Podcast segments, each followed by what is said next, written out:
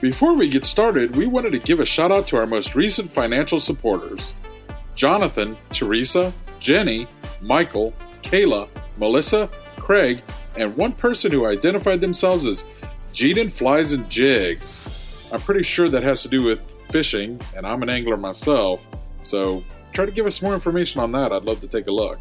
Thank you very much, and now, on with the show.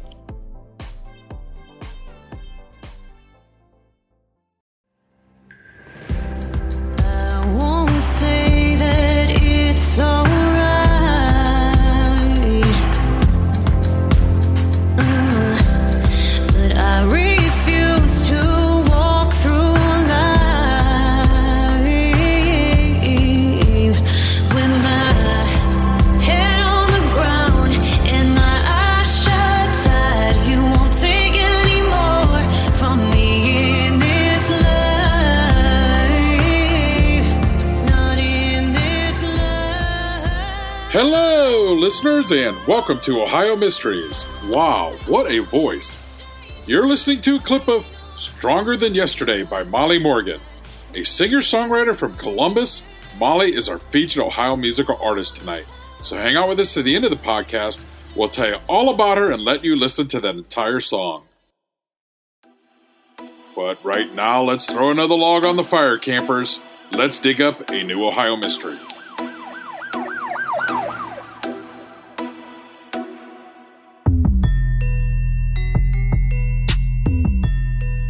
I'm your co-host, Steve Yoder, and with me is our award-winning journalist, Paula Schleiss, who spent thirty years telling these kinds of stories for the Akron Beacon Journal. Hi, everybody. Steve, let's have a listen to that clip I gave you. A local man is haunted by an unsolved murder he witnessed thirty-five years ago. He was eighteen months old when his mother was raped and murdered in their Springfield, Ohio home. Now, for the first time, D N A tests are underway on bloody shoe prints and towels taken from the home. Crime Stoppers reporter Deborah Dixon shows us they're shedding new light on a case that went cold in nineteen sixty-six. That was W K R C Channel twelve in Cincinnati. Not yesterday, not last week, but almost twenty years ago. As you can tell from the introduction to this feature, there was great hope for this cold case back then. D N A was young, but making an extraordinary difference in forensic science. It just wasn't advanced enough to solve the murder of Anita Taylor. Still, you could play that introduction right now, and it would be true, because a few months ago, the Ohio Bureau of Criminal Investigation launched a new cold case unit, and they added Anita Taylor to their list of priorities. D N A has taken a huge leap in the last few years, and with some very impressive evidence collected at the crime scene back in nineteen sixty-six, authorities are hopeful once again. Let's go back to when this story began. It was fifty-five years ago. October twenty-eighth, nineteen sixty-six, a Friday night, the eve of Baker's Night. On Ludlow Street, just inside the city limits of Springfield, a mid-sized city in southwest Ohio, a young couple was beginning their family. Anita Taylor, a month from her twenty-first birthday and a dark-haired beauty, had just cashed her first check from her brand-new job working at a finance company downtown. She was married to her high school sweetheart, Larry Taylor, a twenty-one-year-old laborer at the Robbins and Myers industrial plant. And they had a son, eighteen-month-old Aaron Lee. Both Anita and Larry worked that day. Anita first. She did her morning shift. Then she came home and Larry headed off for his four p.m. job at the plant. Larry carpooled with a couple of guys he worked with, Morton Smith and Eddie Bartley. Anita would have locked the storm door after him. It wouldn't have offered much protection from an invader, but it's all they had. They didn't have a key to the rental home's front wooden door, so that was always unlocked. But Anita always locked the flimsy aluminum frame anyway. You see, she grew up in Selma, a more rural, unincorporated part of Clark County. And truth be told, living in a city with eighty-one thousand people made her a little uneasy. Just a week earlier, her newspaper boy, Charles Herring, was making his collection rounds when he noted how she always locked that screen door. Apparently, it was an act seemingly out of place enough in nineteen sixty-six Springfield that he asked her about it. Anita called his attention to a string of strangulation murders in Cincinnati, eighty miles away. She said that was her motivation. Something not so widely known was that Anita might have felt a more compelling reason closer to home. When she and Larry moved into that rental, she made it a goal that they would buy their own house one day, and she immediately began looking for a job to help save for a down payment. She applied for a position at Springfield Public Finance and was one of about ten women seeking the same job.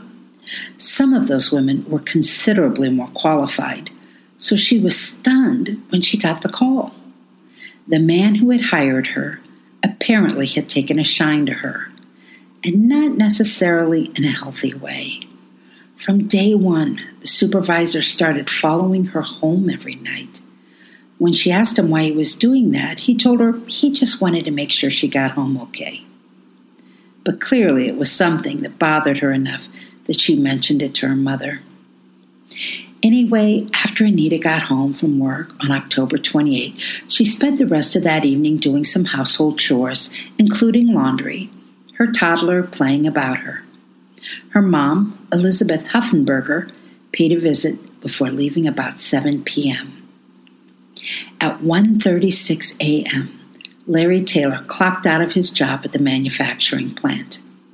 Ten minutes later, his carpooling friends were dropping him off at his front door, and then they continued on to Bill's Cafe, which was nearby on Sheridan Avenue. They wanted to cash their paychecks and start the weekend with a drink. Larry, meanwhile, walked up to his front door and knocked on that aluminum storm door. That was their routine. Sure, it was almost two a.m., but he knew Anita would be awake to let him in. But she didn't. He heard noise inside, though, the living room T V, and what sounded like moaning. Larry forced the storm door open. It wasn't a big effort. It would have closed and locked itself behind him. And he found his wife. She was on the floor of the bedroom, savagely beaten and apparently sexually assaulted. And she was alive, barely breathing, but breathing still. She tried to say something, but blood was blocking her airway. He couldn't understand. Larry left the house and ran to Bill's Cafe to get help from his co-workers, who returned to the scene with him. I can only assume they didn't have a telephone. Springfield police and a crew from the fire station that was just two doors from the Taylor house were there within minutes. They found Larry and his co-workers waiting at the sidewalk. The first responders entered the house and found a bloodied Anita. They were stunned by the sheer brute force that had been used against her. She had been beaten about the head with an unknown object, though there would later be speculation it was a broken pop bottle that left lacerations across her face. The sole of a shoe was imprinted on her neck, and more partial shoe prints covered her face. She had been repeatedly stomped. Her bra and blouse had been pulled up to her neck. The rest of her clothes had been removed. She was semi-conscious, struggling to breathe through her crushed windpipe. And she wasn't the only victim. The couple's son was in his crib, in a separate room, but he had also been beaten. His leg was broken and his small body covered in bruises. Anita and her battered son were transported to community hospital, but she didn't make it. She was pronounced dead on arrival, having drowned in her own blood. Hello, this is Gary Chahot welcoming you to check out the French History Podcast. Our main show covers the history of France from the first humans until present. If you liked Mike Duncan's The History of Rome and wanted a similar program covering the land of beauty, culture, and love, we are exactly that. We also host world-renowned scholars who have delivered guest episodes on their specialties, including eighteenth century pirates, revolutionary booksellers in twentieth century Paris, the special friendship between the Marquis de Lafayette and Thomas Jefferson, and numerous others. Learn what you love and listen to the French History Podcast today.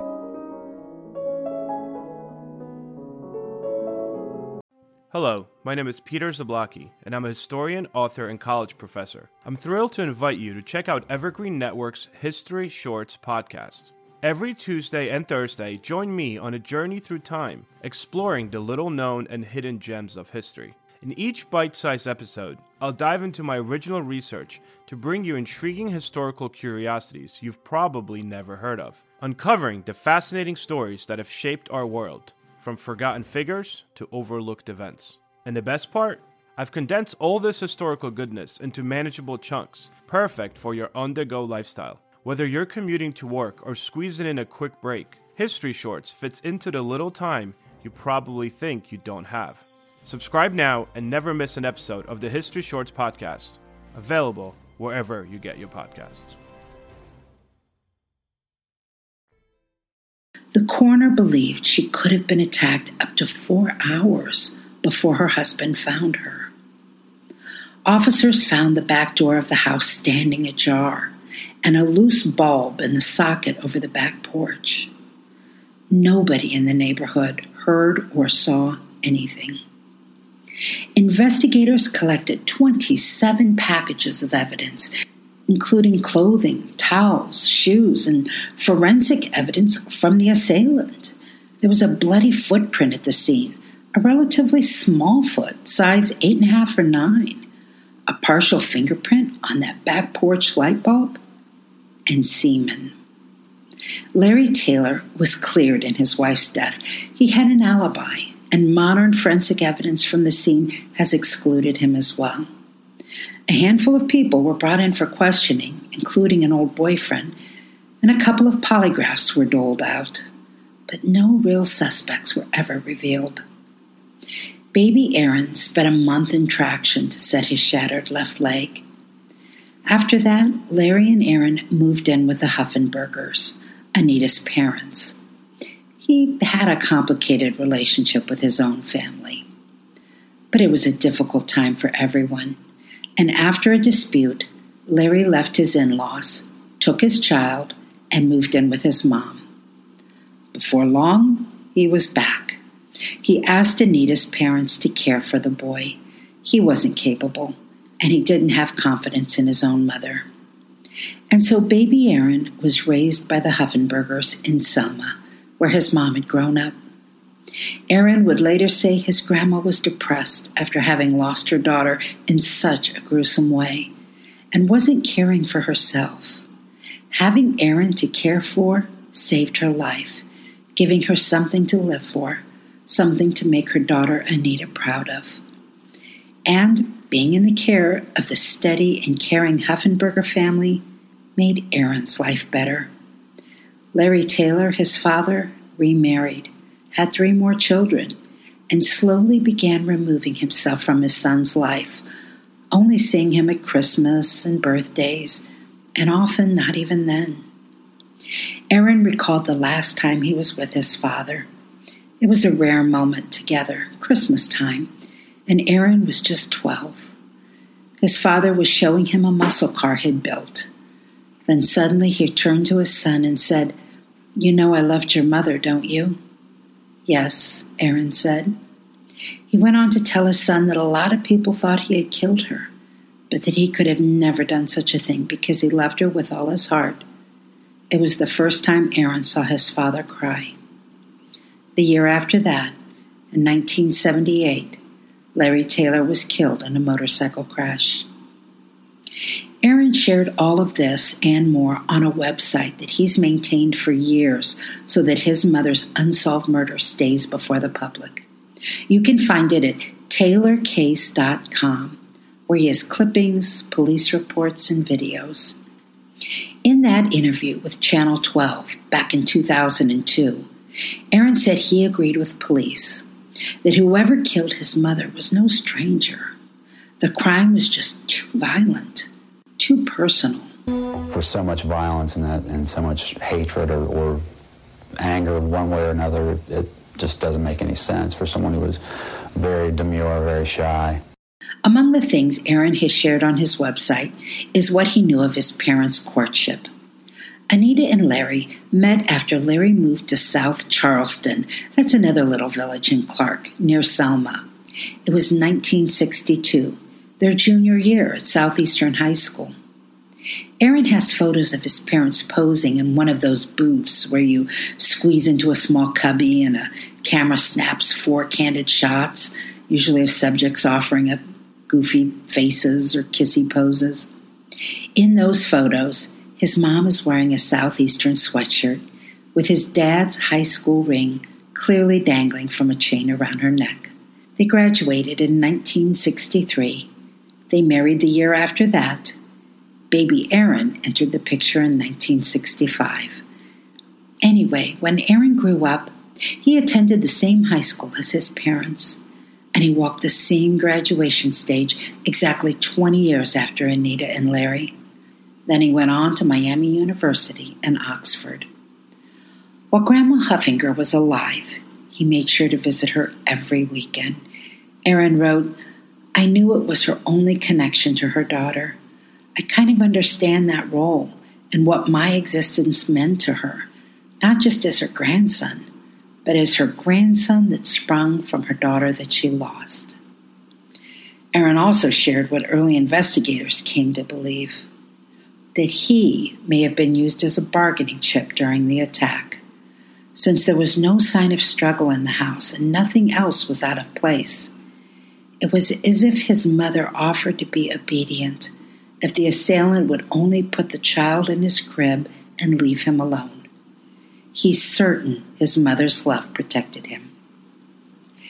Even though Aaron was just eighteen months at the time of the attack, he underwent hypnotherapy in the late nineteen eighties, and remarkably, he appeared to remember some bits and pieces.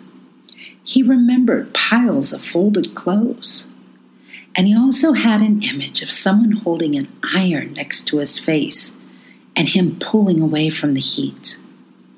He remembered even more about the period of recovery after he left the hospital, all of these visions coming from a time when he would have been younger than two years old. But he couldn't remember what he wanted to, the face of the man who had been there that night.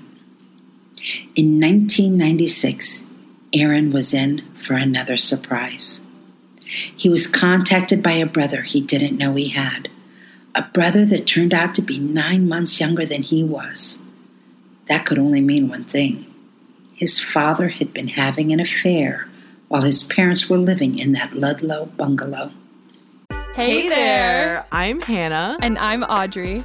We are a sister filmmaking duo and co-hosts of Sleepover, Sleepover Cinema, our show where we analyze the films that created the collective unconscious of the girls, gays, and theys of the late nineties and early two thousands. Princess Diaries, The Cheetah Girls, Aquamarine, Cinderella, the one starring Brandy. We haven't stopped thinking about these movies since we first saw them, and we want you to rewatch them and review them with us. Are these movies as bad as critics would have us believe? Do we even care if they are? We are always unpacking that very question on Sleepover Cinema. Check out Sleepover Cinema wherever you get your podcasts or at evergreen podcast dot com. See you soon.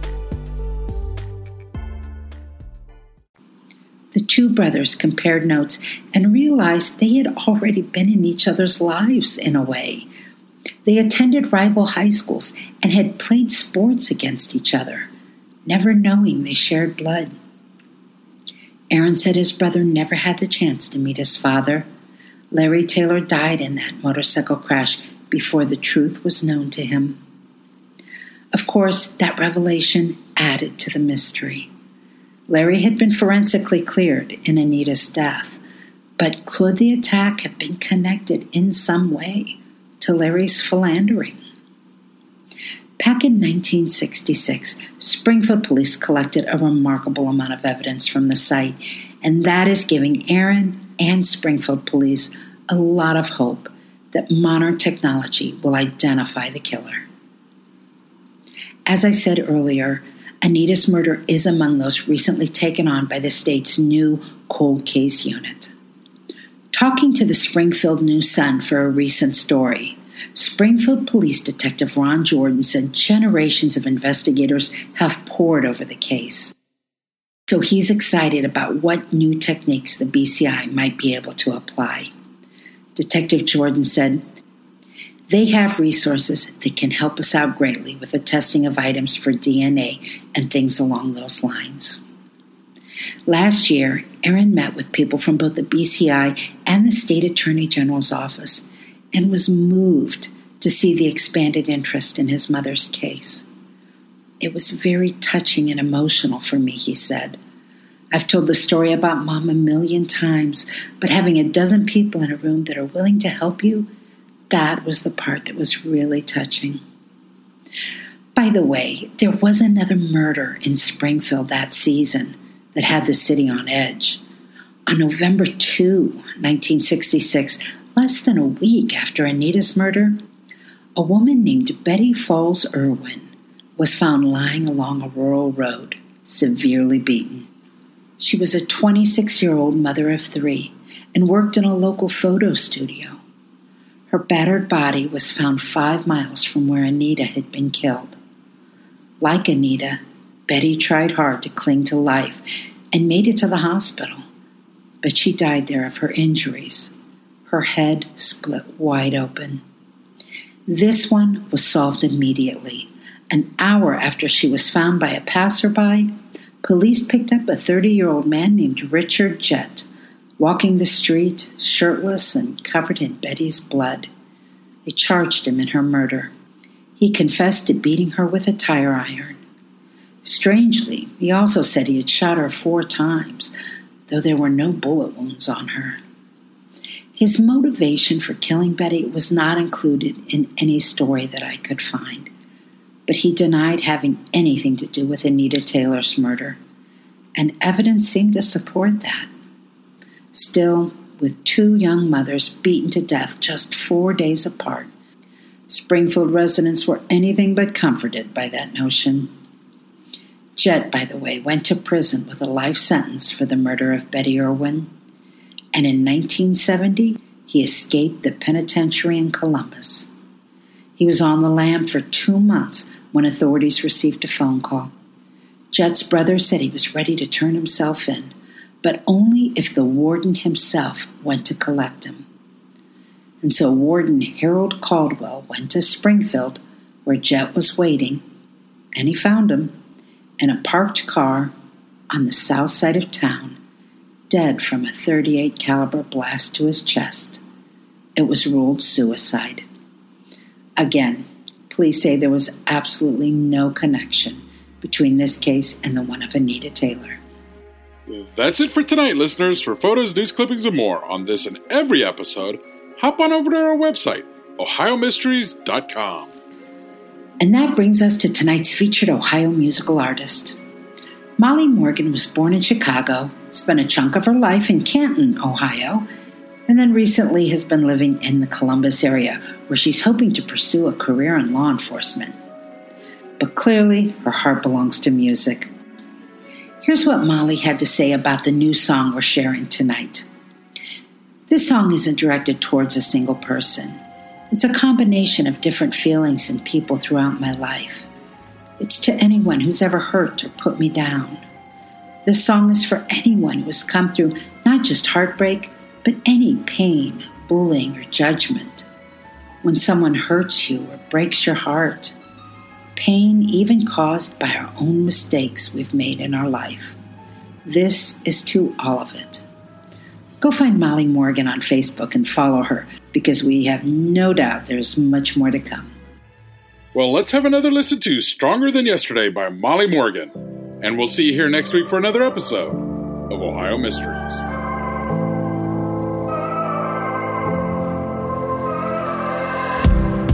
You weren't there to watch me grow. Uh, it took so long to let you go.